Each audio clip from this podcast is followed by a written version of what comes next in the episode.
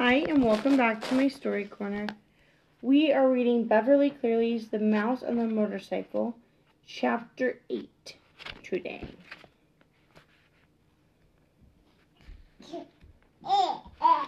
A family reunion. The next thing Ralph knew, his mother was shaking him by the shoulders. Wake up, she said. Ralph, wake up. Room service has brought us another meal. Room service? Ralph rubbed his eyes, not believing what he'd heard. Room service has brought our dinner? Yes, a real feast. A whole blueberry muffin and a chocolate chip cookie, said Ralph's mother. Get up, we are having a family reunion. It all came back to Ralph. Oh, room service, he said, understanding at last. You mean the boy Kenneth.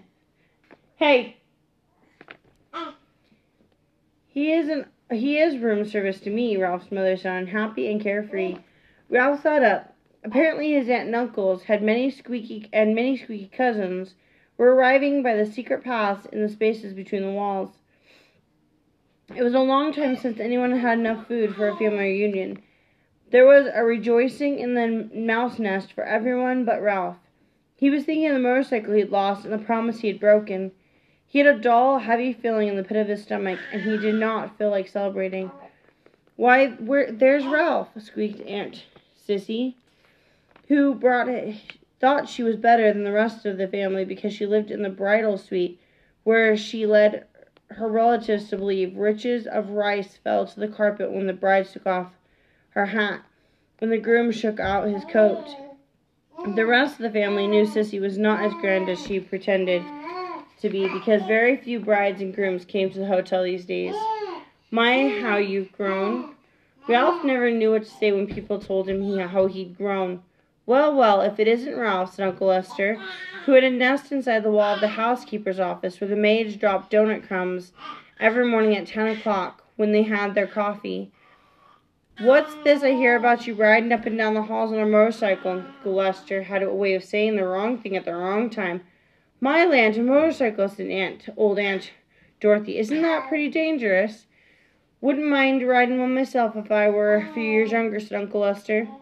All the little cousins came crowding around Ralph. Show us your motorcycle, they squeaked. We want to ride it. Come on, give us a ride on your motorcycle, Ralph. Huh, Ralph? Come on, Ralph, please. Ralph knew he was expected to be polite to all the relatives, even the squeaky little cousins. Well, embarrassed and ashamed, he looked down at the floor. I sort of lo- lost the motorcycle in a pile of sheets and pillowcases. Lost the motorcycle? Oh, Ralph, cried his mother, genuinely alarmed.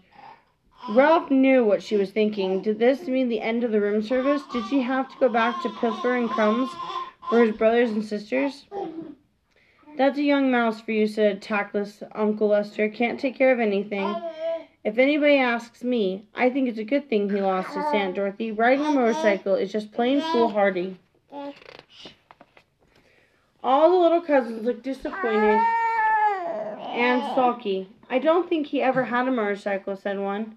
I bet he just made it up, said another, and the rest agreed. Ralph felt terrible. The family reunion swirled on around him.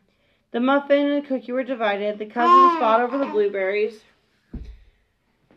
Um, un- um, blueberries. Uncle's usually overweight muscles asked for second helpings.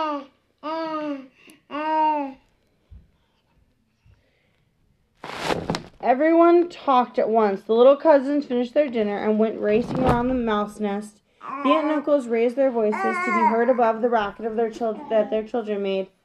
Suddenly there came from the knothole a noise that drowned out the squeaks and squeals of the young mice at play. Shh! Not a mouse moved. They looked at one another, too petrified, terrified to speak. Psst! Hey, Ralph! Come on out, whispered Kenneth at the entrance of the mouse nest.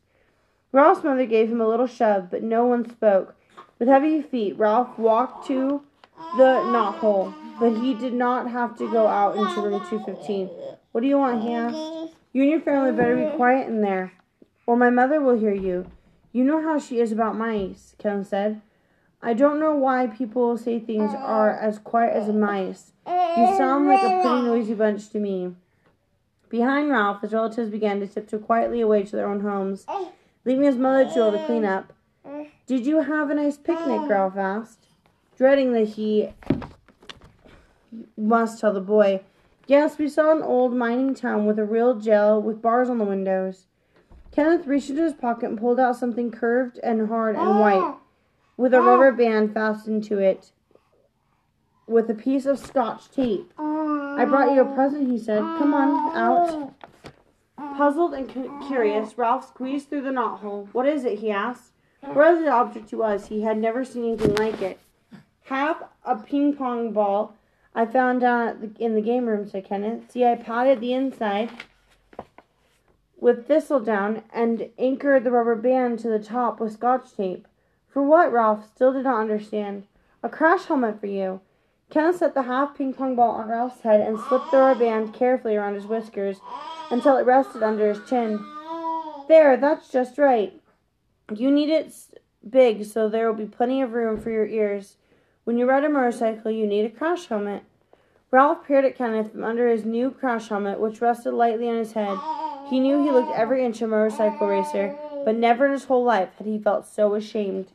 He longed to crawl off into his hole and never face Kenneth again, but his consequence, which now until now he did not know he had, would not let him conscience. Sorry. There was nothing to do but stand there with his fine new crash helmet and confess. You might as well know, he told Kenneth. I lost the motorcycle. Lost the motorcycle? Kenneth, who'd been kneeling, sat back on his heels. But how? I wrote it by mistake into a pillowcase in a heap of linen on the floor.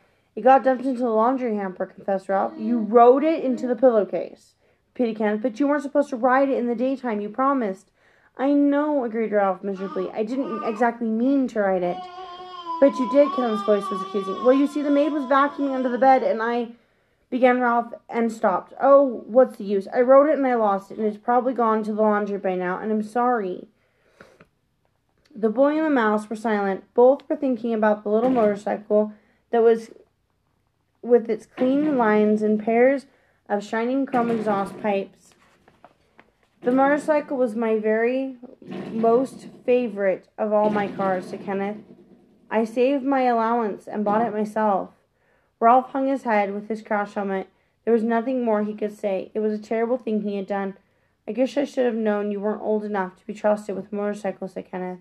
The boy could not have said anything that would hurt Ralph more. End of chapter 8. Thank you for joining us on our little adventure. Thank you. Bye.